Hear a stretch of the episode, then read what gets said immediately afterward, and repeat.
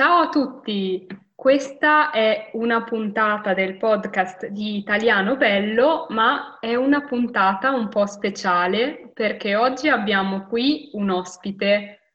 Si chiama Anna e anche lei ha un podcast dove insegna l'italiano. Anna, vuoi presentarti, dirci chi sei, cosa fai? Certo, ciao a tutti, eh, grazie mille per questo invito, mi fa molto piacere eh, conoscere una collega e anche se siamo lontane, eh, comunque abbiamo in comune la passione per l'insegnamento e per la nostra lingua, quindi per l'italiano. Allora, io sì, sono Anna, sono un'insegnante di ehm, italiano a stranieri, ma la mia, diciamo, formazione è mh, mhmm, ha preso, diciamo, questa direzione uh, solamente negli ultimi anni. Uh, io nasco come traduttore e interprete e mi sono laureata a Ca' Foscari, che è l'Università di Venezia, dove vivo oggi. Non vivo proprio a Venezia città, ma a Mestre, che è una, uh, una città, diciamo, molto vicina a Venezia, sono solo 8 chilometri e qui vivo e lavoro. Um, io sono, sono, questa, quindi questo è quello che sono e quello che faccio. Ma eh, diciamo ho cominciato da relativamente poco. Quindi eh, hai un podcast online, diciamo come si chiama? Certo, sì, allora il mio podcast è Giovane Giovane, perché ha solamente qualche mese, ma devo dire che sono molto soddisfatta del, del riscontro, del lavoro che sto facendo. Si chiama Una storia italiana quindi ho giocato su uh, questo, sul mio nome e sull'aggettivo italiana e um, si trova su Spotify, su uh, iTunes e su tutte le piattaforme podcast più famose. Sì, penso che i nostri podcast siano nati più o meno allo stesso momento. Certo. Anche se forse tu pubblichi un episodio alla settimana, io un po' meno, due al mese. Più o meno, sì. Indietro. Esatto, esatto. Più o meno dipende anche dal, dagli argomenti, dalle vicende, diciamo, extra lavorative. Però sì, una volta alla settimana o comunque una ogni due settimane cerco di uh, pubblicare qualche, qualche podcast. Benissimo. E volevo farti questa domanda e la farò anche alle altre persone che intervisterò. Cosa ti piace certo. della lingua italiana? Qual è la, la, tua cosa preferita? Può essere una parola, un'espressione o una caratteristica?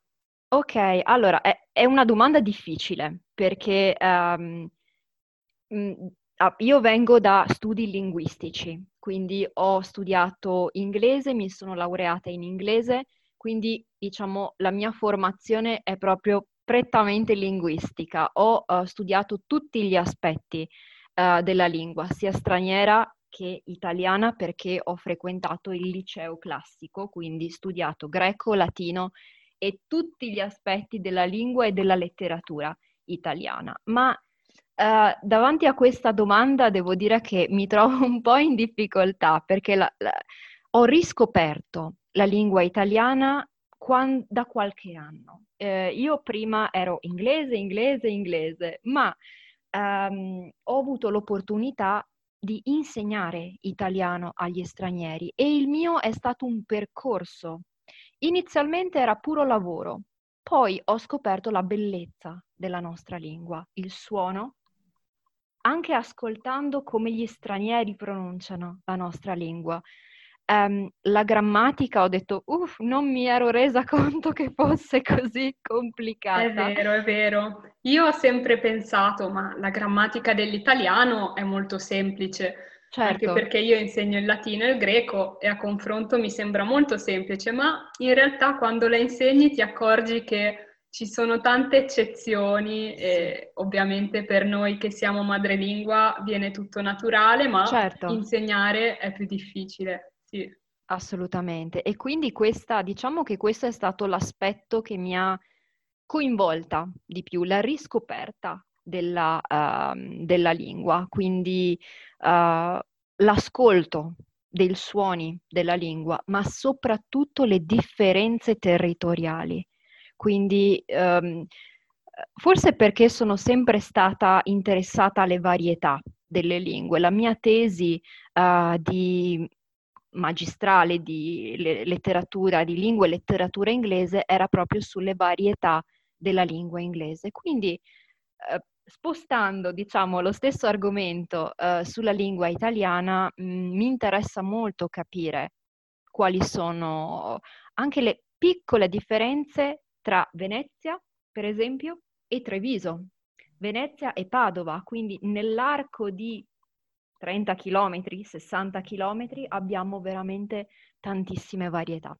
Sì, questo è molto bello. Io purtroppo non conosco il dialetto, io sono nata a Milano e non ho mai imparato il dialetto, ma è vero che eh, anche quando si parla l'italiano standard, non il dialetto, ci sono delle differenze. Mio marito è toscano e ogni tanto dice una parola e io non la capisco perché è una parola che lui crede essere italiana, ma in realtà è solo toscana. Assolutamente sì.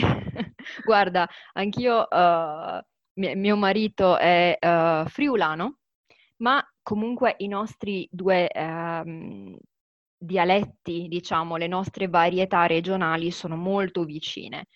Uh, forse ci sono delle differenze di intonazione, nelle domande o nelle esclamazioni, qualche parola. Lui non parla furlano, che è appunto il dialetto, quello vero della, eh, della regione Friuli Venezia Giulia, quindi eh, è considerato una vera e propria lingua. Io non lo capisco veramente. Però sì, ogni tanto ci sono quelle piccole differenze che sono bellissime, secondo me. Sì, poi ovviamente se ci spostiamo nei dialetti del sud, per noi del nord sono impossibili da capire. Sembra Assolutamente. lingua. Assolutamente sì. Sì, è molto bello. E ehm, un'altra domanda che ti volevo fare, certo. visto che anche tu insegni, qual è il consiglio, se dovessi dare un solo consiglio a chi sta imparando l'italiano, quale sarebbe? O anche qual è um, la difficoltà più grande, l'errore più grande che vedi fare? Certo, allora, mhmm, ce ne sarebbero tanti di consigli da dare, uh, ma diciamo quello che vedo, quello più comune, ecco, la difficoltà più comune mhmm, un po' la pronuncia, poi dipende da, uh, da che paese certo. si viene, quindi vedo che molti studenti che vengono dall'Inghilterra, dagli Stati Uniti hanno un tipo di difficoltà altri di altri paesi hanno altri tipi di difficoltà, quindi dipende molto dalla nostra lingu- dalla loro lingua madre.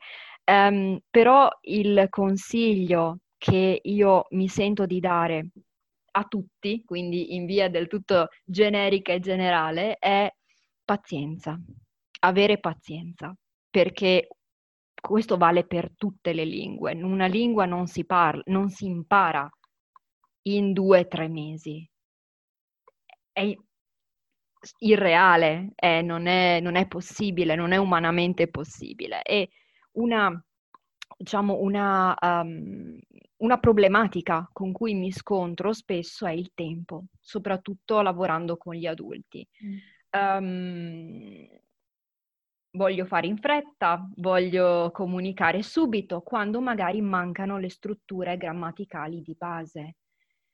Manca la pronuncia a volte, quando soprattutto per i, i principianti, partendo da zero, bisogna fare prima un lavoro di fonetica e dopo uh, si passa alla grammatica base e dopo si arriverà alla conversazione, ma purtroppo la conversazione è l'ultimo degli step uh, del, dell'apprendimento. Quindi questa è una delle grandi difficoltà e pazienza bisogna eh, essere costanti, quindi avere molta, molta costanza, nel senso è inutile studiare un pomeriggio alla settimana e poi non fare niente per, tutta, sì. per tutto il resto Meglio 10 minuti al giorno, ma tutti Esattamente. ascoltare un podcast, per esempio. I podcast non, generalmente non sono mai più lunghi di un quarto d'ora, 20 minuti. Quindi, ok, benissimo. Scrivere due righe, fantastico. Se si ha un insegnante, chiedere posso mandarti le due righe che ho scritto? Io lo faccio molto volentieri e molto spesso con i miei studenti. Um, oppure mandare un messaggio vocale a, a, qualcuno. Quindi io per esempio un'altra cosa che faccio è dare il mio numero di telefono ai miei studenti, soprattutto quelli um, di lunga data e mi fa piacere se loro registrano dei messaggi vocali. Basta un Ehi, ciao Anna, come stai oggi? Come va? Quindi è una cosa molto semplice, ma deve essere costante, secondo me. Questo è quello che io Grazie. posso suggerire dalla mia esperienza. Grazie, quindi pazienza, diffidate da chi vi dice ti insegnerò l'italiano in un mese perché no. è impossibile, è, è semplicemente impossibile. Bene, grazie mille Anna.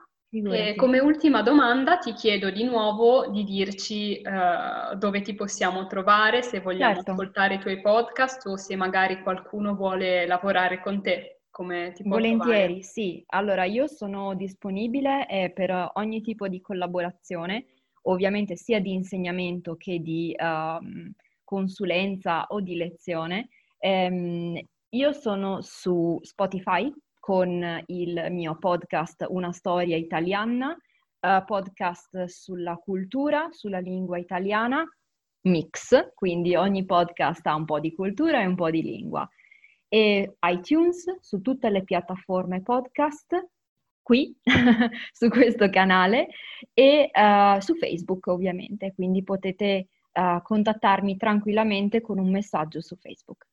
Benissimo, grazie. Quindi andate ad ascoltare una storia italiana. Io comunque metterò il link al podcast nella descrizione grazie. del mio.